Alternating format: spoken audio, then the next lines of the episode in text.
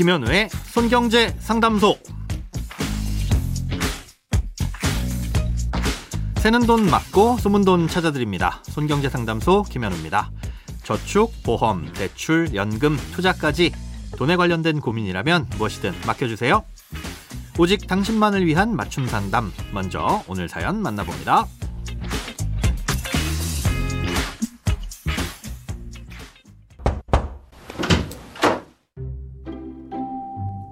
안녕하세요. 저는 2019년부터 전세 계약을 맺고 지금까지 살고 있는데요.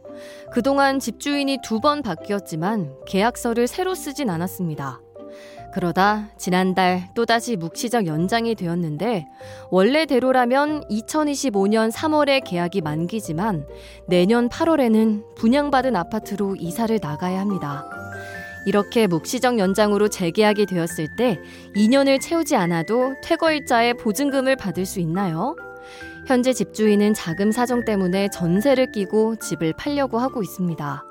그러다 보니 불안해서 이번엔 전세금 반환 보증을 가입하고 싶은데 현재 집주인과 작성한 계약서가 없는 상태로 가입이 가능한지 그리고 만기일이 아닌 퇴거일자의 보증금을 못 받았을 때도 보증보험을 통해 보증금을 받을 수 있는지 궁금합니다. 상황이 조금 복잡해 보이는데요. 예, 정리하자면 묵시적 계약 연장인 경우 만기를 꽉 채우지 않아도 퇴거 시에 보증금을 돌려받을 수 있는지, 예, 그리고 전세 계약서는 과거 다른 임대인과 체결한 건데 이를 가지고도 전세 보증보험을 가입할 수 있는지, 또 묵시적 계약 연장으로 인해 중간에 보증금을 받아야 하는 상황에서도 전세 보증보험의 보호를 받을 수 있는지가 궁금하시다는 사연입니다. 자, 그럼 하나하나 설명을 드리겠습니다. 예, 묵시적 계약 연장이라면 2년을 꽉 채우지 않아도 얼마든지 중간에 보증금을 받아서 나가실 수 있습니다. 예, 다만 집주인도 새로운 세입자를 구하거나 어딘가에서 돈을 마련하기 위해선 미리 준비를 해야 되잖아요. 예, 그래서 최소한 퇴거 3개월 전에는 이 집주인에게 알려주셔야 됩니다. 어, 예를 들어 2024년 8월 10일에 나가셔야 한다면 5월 10일 전까지는 말씀을 하셔야 8월 10일에 보증금을 돌려받을 수 있는 조건이 성립된다는 거죠. 아, 이때 확실하게 퇴거 의사를 밝히셨고 집주인도 이를 확인했다는 걸 남겨두기 위해서 이 집주인의 답장이 남겨진 문자 메시지 정도는 보관을 하셔야 됩니다. 아, 이렇게 퇴거 통보를 하시면 집주인은 8월 10일에 보증금을 돌려줘야 할 의무가 생깁니다. 예, 당연히 전세보증보험이 가입돼 있는 상태라면 아, 이 역시도 보호받을 수 있는 거고요. 그런데 8월 10일에 딱 보증금을 돌려받지 못했다고 해서 바로 보증보험에서 보증금을 대신 주는 건 아닙니다. 이 보증금을 줘야 하는 날짜로부터 30일이 지났는데도 돌려주지 않는 경우에만 이 보증보험에 청구를 할 수 있거든요.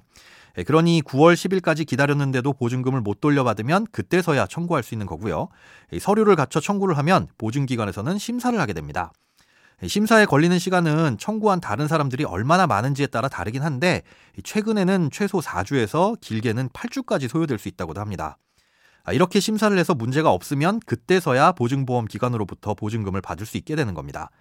예, 그러니 최악의 상황에선 입주를 해야 되는 시점으로부터 최소한 두 달 이상은 보증금을 못 받을 수도 있는 거니까 아, 이런 상황에 대비한 자금 계획은 반드시 세워두셔야 합니다. 자, 그럼 지금 상태에서 바로 전세보증보험을 가입할 수 있느냐? 이 보증기관에 따라 다르긴 한데요. 주택도시보증공사의 경우 특별한 문제만 없다면 최초 공인중개사를 통해서 작성한 계약서만으로도 신규로 전세보증보험을 가입할 수 있습니다. 다만 처음 계약했을 때와 지금의 집주인이 다르기 때문에 현재 집주인의 이름과 연락처, 주소와 주민번호 등의 인적사항은 필요합니다. 예, 만약 보증금을 제때 못 돌려주는 보증 사고가 발생했을 때 이 보증기관은 최종 책임이 있는 임대인을 찾아가야 하잖아요. 예, 그렇기 때문에 처음에 가입할 때뿐만 아니라 중간에 혹시 집이 팔려서 또 집주인이 바뀌게 되면 예, 그때마다 보증기관에 알려주셔야 합니다. 상황에 따라선 드물게 계약서를 다시 써야 할 수도 있으니까요. 일단은 필요 서류를 갖추셔서 가입 신청을 해보시기 바랍니다. 크고 작은 돈 걱정 혼자 끙끙 앓지 마시고 imbc.com 손경제 상담소 홈페이지에 사연 남겨주세요. 검색창에 손경제 상담소를 검색하시면 쉽게 들어오실 수 있습니다. 여러분의 통장이 활짝 오는 그날까지 1대1 맞춤 상담은 계속됩니다. 돈 모으는 습관 손경제 상담소 내일도 새는 돈 맞고 숨은 돈 찾아드릴게요.